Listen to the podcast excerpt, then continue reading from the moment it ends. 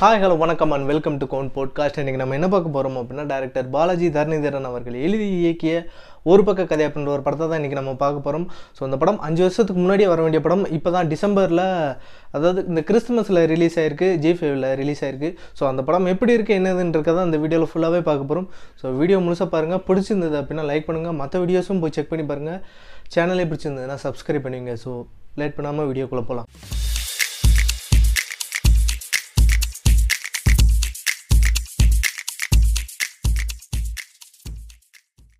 ஒரு பக்க கதை படத்தோட டைரக்டர் பாலாஜி தரணிதரனுக்கு இது மூணாவது படம் அப்படின்றது நம்ம எல்லாருக்குமே தெரிஞ்சதுதான்.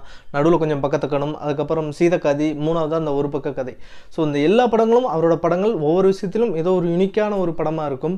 அந்த வகையில் இந்த படமும் ரொம்ப யூனிக்கான ஒரு படம் தான் நான் சொல்லுவேன் ஏன்னு கேட்டிங்க அப்படின்னா இந்த படத்தோட மேக்கிங்காக இருக்கட்டும் இல்லை கண்டென்ட்டாக இருக்கட்டும் இல்லை சொல்ல வந்த விஷயங்களாக இருக்கட்டும் ரொம்பவே நேர்த்தி அழகாகவே இருந்தது.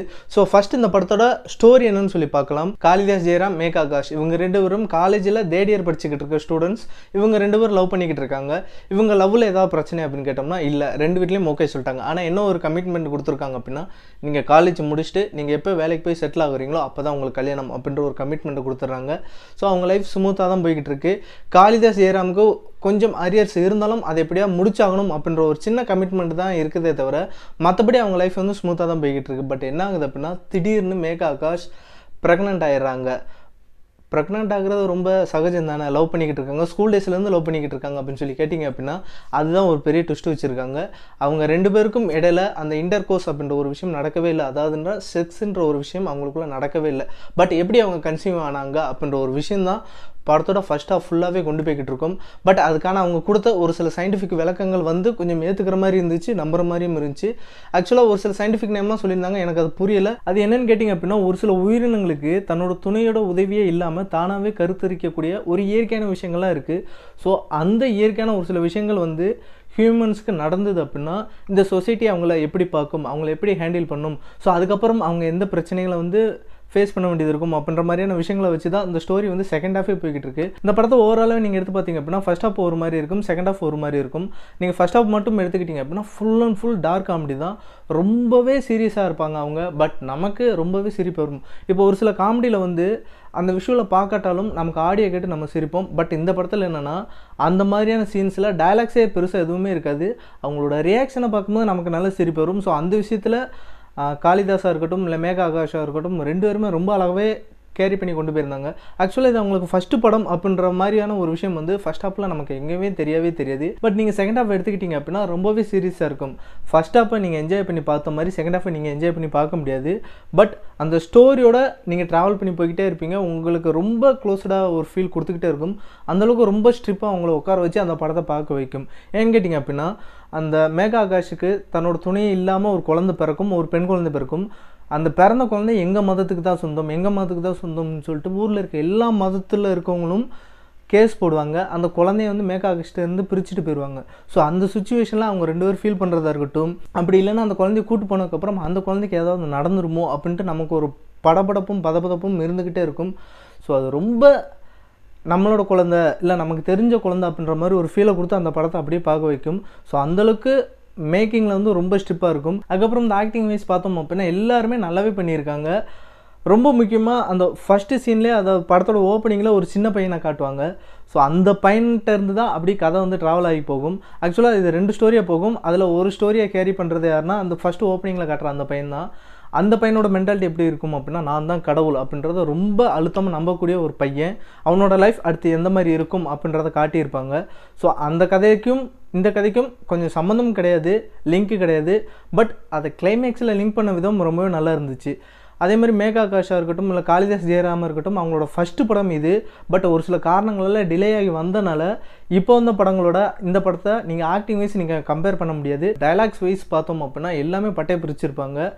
அதுலேயும் அந்த டைலாக்ல ஒரே ஒரு இடத்துல மட்டும் தான் எனக்கு மைனஸாக தெரிஞ்சது. அது என்னென்னா அந்த குழந்தைய அந்த ஆசிரமத்துலேருந்து பிடிச்சி கூட்டு போகும்போது பிரித்து கூட்டு போகும்போது இவங்க ரெண்டு பேரும் சின்ன பசங்க. அதாவது மேகாகாஷும் காளிதாஸ் ஜெயராமும் சின்ன பசங்க. என்ன தான் கல்யாணம் ஆயிருந்தாலும் அவங்க காலேஜ் படிக்கக்கூடிய ஒரு வயசு தான் ஸோ அவங்களோட குழந்தைய அந்த ஆசிரமத்தில் பிரித்து கூட்டு போகிறாங்க அப்போ இவங்களோட பேரண்ட்ஸு கூடயே தான் நின்றுக்கிட்டு இருப்பாங்க. பட் அவங்களுக்கு ஒரு டைலாக் கூட இருக்காது. ரொம்ப அமைதியாக பொறுமையாக நின்று இப்போ வேடிக்கை பார்த்துக்கிட்டே இருப்பாங்க. இவங்க ரெண்டு பேரும் சின்ன பசங்க தான் மாறி மாறி பேசிக்கிட்டே இருப்பாங்களே தவிர அந்த பெரியவங்களுக்குன்னு எந்த ஒரு டைலாக்குமே அவங்க கொடுக்கவே இல்லை. ஸோ அவங்க வேடிக்கை பார்த்துக்கிற மாதிரி ஒரு ஃபீல் தான் இருந்துச்சு. ரொம்ப பிடிச்ச ஒரு டைலாக் என்னென்னா ரெண்டு டைலாக்கு ஒன்று வந்து அந்த டாக்டர் ஒரு டைலாக் பேசுகிற மாதிரி இருக்கும். அது என்னென்னா இங்கே கடவுள் நம்பிக்கைன்றது வேறு மூட நம்பிக்கைன்றது வேறு. இந்த ரெண்டுமே ஒன்று சேர்ந்ததுக்கப்புறம் இங்கே நடக்கிற பிரச்சனைகளை யாராலையும் தடுக்கவே முடியாது அப்படின்ற ஒரு டைலாக் இருக்கும். அந்த டைலாக் நெத்தியடி டைலாக்னு சொல்லலாம். அதுக்கப்புறம் பார்த்திங்கன்னா அந்த கிளைமேக்ஸில் அதே பையனை பற்றி ஒரு கிளைமேக்ஸில் ஒரு டைலாக் வரும். அந்த டைலாக் கூட தான் படமே முடியும். பட் நான் சொல்லிட்டேன் அப்படின்னா படம் பார்க்கும்போது உங்களுக்கு அந்த ஃபீல் இல்லாமல் போயிடும் ஆனால் நீங்கள் படத்தை பார்த்தே தெரிஞ்சுக்கோங்க. இந்த படத்துல ரொம்ப டஃப்பான ஒர்க்கு யாருக்கு அப்படின்னு சொல்லி பார்த்தோம் அப்படின்னா நான் அனலைஸ் பண்ணி பார்த்த வரைக்கும் மியூசிக் டைரக்டருக்கு தான் சொல்லுவேன். ஏன்னு கேட்டிங்கன்னா அந்த ஃபஸ்ட் ஹாப்பில் ரொம்பவே சீரியஸாக இருக்கும். ஆனால் ஒரு டார்க் காமெடி ஸோ அந்த ரியாலிட்டியும் மிஸ் ஆகிடக்கூடாது பட் அந்த காமெடியும் மிஸ் ஆகிடக்கூடாது அப்படின்ற ஒரு இடத்துல அந்த மியூசிக் போட்டது வந்து ரொம்பவே அழகாக பண்ணியிருந்தாங்க. ஏன்னா அது கொஞ்சம் ஓரளவுக்கு மேலே கீழே அப்படி இறங்கியிருந்தால் கூட அந்த சீனே வந்து சொதப்பிருக்கும் பார்க்குற நமக்கும் ஒரு ஃபீலே இருந்திருக்காது. பட் அந்த இடத்துல கரெக்டாக அண்டர் ப்ளே பண்ணியிருப்பாங்க. ஃபர்ஸ்ட் ஹாஃபுக்கும் செகண்ட் ஹாஃபுக்கும் ஏற்ற மாதிரியான ஒரு மியூசிக் அந்த மியூசிக்னாலே நம்ம பாதி விஷயங்களை ஃபீல் பண்ணுற மாதிரி இருக்கும். ஸோ இந்த படம் ஓவரால் எப்படி இருக்கும்னு கேட்டிங்க அப்படின்னா நீங்கள் ஒரு கமர்ஷியல் ஆடியன்ஸாக இருந்தீங்க அப்படின்னா இந்த படம் பிடிக்கும். இல்லை எனக்கு ஒரு ஆர்ட் ஃபிலிம் பார்க்குறது தான் ரொம்ப பிடிக்கும் அப்படின்னு கேட்டிங்கன்னா அப்படி பார்க்குறவங்களுக்கும் இந்த படம் ரொம்ப பிடிக்கும். ஸோ எப்படி பார்த்தாலும் எல்லாருக்கும் ரொம்ப பிடிச்ச மாதிரி ஒரு படமாக தான் இருக்கும். பிடிச்ச மாதிரி ஒரு படமாக இருக்கும் அப்படின்ற விஷயத்தை தாண்டியும் ரொம்ப தேவையான ஒரு படம் அப்படின்னு தான் நான் சொல்லுவேன் ஏன்னு கேட்டிங்க அப்படின்னா இப்போ இருக்க சுச்சுவேஷனில் நம்ம எல்லாருக்கும் குழப்படியான ஒரு விஷயம் என்னென்னா கடவுள் நம்பிக்கைனா என்ன மூட நம்பிக்கைனா என்ன இந்த ரெண்டுத்துக்கும் உள்ள வித்தியாசம் நம்ம யாருக்குமே பெரும்பாலும் தெரியறதே இல்லை. ஏன்னா அந்த மாதிரியான ஒரு கட்டமைப்பில் தான் இப்போ வரைக்கும் இருந்துக்கிட்டே இருக்கும். இந்த படத்துலேயே பார்த்தீங்க அப்படின்னா ஆணோட துணையே இல்லாமல் பிறந்த ஒரு குழந்தைய வந்து தெய்வ குழந்தை அப்படின்னு சொல்லி தூக்கி வச்சு கொண்டாடிக்கிட்டு இருப்பாங்க. அப்படி அந்த குழந்தைய மட்டும் தெய்வ குழந்தை அப்படின்னு சொல்லி தலையில் தூக்கி வச்சு சாமி கும்புற அளவுக்கு கொண்டு போகிறதுக்கான காரணம் என்ன அப்படின்ற ஒரு கொஸ்டின் மட்டும் இந்த படத்தை பார்க்கும்போது எனக்கு வந்தது. அதுக்கான பதில்களும் எனக்கு ஒரு சில இது கிடச்சது. அது என்னன்னு கேட்டிங்க அப்படின்னா இப்போ நீங்கள் எந்த மதமாக இருக்கட்டும் அந்த எல்லா மதங்களுக்கும் கண்டிப்பாக ஒரு இதிகாச கதை புராண கதைகள்னு சொல்லியிருக்கும். அந்த கதைகள் எல்லாத்துலேயுமே இந்த செக்ஸுவாலிட்டி அப்படின்ற ஒரு விஷயத்தை வந்து ஒரு தீண்டத்தகாத விஷயமா இல்லை அருவருப்பான ஒரு விஷயமாவே பார்த்துக்கிட்டு இருக்காங்க. ஃபார் எக்ஸாம்பிள் பார்த்தோம் அப்படின்னா இப்போ இந்தியாவோட தேசிய பறவை வந்து மயில் அப்படின்னு சொல்லி சொல்லுவாங்க. அந்த மயிலோட தொகையை தான் கிருஷ்ணரும் வந்து தலையில் வச்சுருப்பார். அதுக்கான காரணம் என்னன்னு கேட்டிங்க அப்படின்னா இந்த மயில்களுக்குள்ள இனப்பெருக்கம் அப்படின்ற ஒரு விஷயமே நடக்கவே நடக்காது. ஆண் கண்ணோட கண்ணிலேருந்து வர்ற அந்த கண்ணீர் துளியை பெண்மயில் வந்து குடிக்கிறதால தான் அதுக்குள்ளே அந்த இனப்பெருக்கம் நடக்குது அந்த உயிர் உண்டாகுது அப்படின்ற மாதிரி சொல்லியிருப்பாங்க. ஸோ அதனால தான் அது ரொம்ப புனிதமான ஒரு உயிரினம் அப்படின்னு சொல்லிட்டு கிருஷ்ணர் அதோட மயில் தொகையை தன்னோட தலையில் வச்சுருக்கதா சொல்லி புராண கதைகள் இருக்குது ஸோ அதை பேஸ் பண்ணி தான் இந்தியாவோட தேசிய பறவை மயில் அப்படின்னு சொல்லி வச்சுருக்காங்க. உண்மையிலே சொல்ல போனோம்னா அந்த மயில்கள் எல்லாமே இனப்பெருக்கம் பண்ணுறதே இல்லை அப்படின்றது இதிகாசத்தில் இருக்கக்கூடிய ஒரு கட்டுக்கதைகள் அப்படின்றத உண்மை. எல்லா உயிரினங்களும் இனப்பெருக்கம் செய்யும். இனப்பெருக்கம்ன்றது இயற்கையான ஒரு விஷயம். அது வந்து ரொம்ப கொச்சையாவோ இல்லை தீண்டத்தகாத ஒரு விஷயமாவோ பார்க்க வேண்டியதே இல்லை. ஸோ கடவுள் நம்பிக்கை வேறு மூட நம்பிக்கை அப்படின்றது வேறு. ஸோ அது தெளிவாக என்னை பொறுத்த வரைக்கும் அழகாக எடுத்து சொன்ன படம் அப்படின்னா ஒரு பக்க கதை தான் ஸோ ஓவரால் இந்த படம் நல்லா இருக்குமா? நல்லா இருக்காதா? பார்க்கலாமா? பார்க்கக்கூடாதா? அப்படின்னு கேட்டிங்க அப்படின்னா கண்டிப்பாக பார்க்கணும். பார்க்க வேண்டிய படம் எல்லாரும் தெரிஞ்சிக்க வேண்டிய ஒரு சில விஷயங்கள் இந்த படத்தில் இருக்குது அப்படின்றதான் உண்மை. ஸோ கண்டிப்பாக இந்த படத்தை நீங்கள் மிஸ் பண்ணிடாதீங்க. சப்போஸ் உங்களுக்கு ஜி ஃபைவில் சப்ஸ்கிரிப்ஷன் இல்லை அப்படின்னா தயவு செஞ்சு டவுன்லோட் பண்ணியாவது பார்த்துருங்க. அந்தளவுக்கு தரமான படம் நல்ல படம் அப்படின்றத சொல்லி இந்த வீடியோ முடிச்சுக்கிறேன். பாய்